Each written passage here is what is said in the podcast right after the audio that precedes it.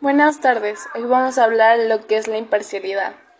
La imparcialidad se refleja cuando las y los servidores públicos dan a la población en general el mismo trato, no conceden preferencias a personas ni organizaciones ni permiten que influencias o intereses indebidos afecten su compromiso para tomar decisiones o para ejercer sus funciones de manera objetiva.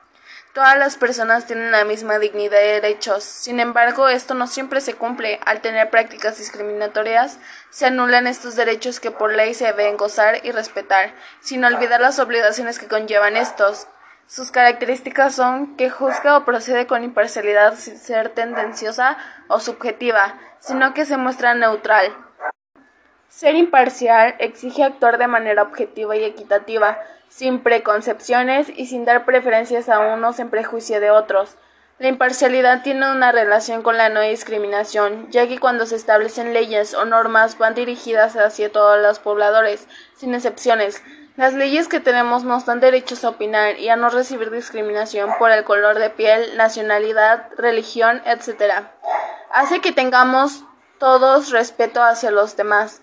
Nuestros derechos son importantes, pero también los otros y no deben ser menospreciados ni juzgados. La Constitución de México se le conoce con los nombres de Ley Suprema o Carta Magna y representa la norma máxima que rige al país desde su promulgación el 5 de febrero de 1917. Es importante recordar que las leyes son un tipo de normas creadas por un determinado grupo de ciudadanas y ciudadanos para establecer condiciones que permitan la convivencia pacífica.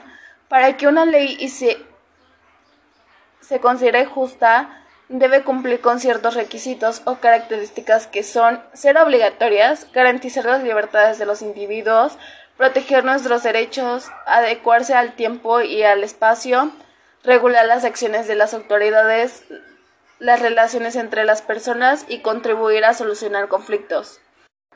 Un servidor público son los que sirven a la ciudadanía y son imparciales. Muchas gracias.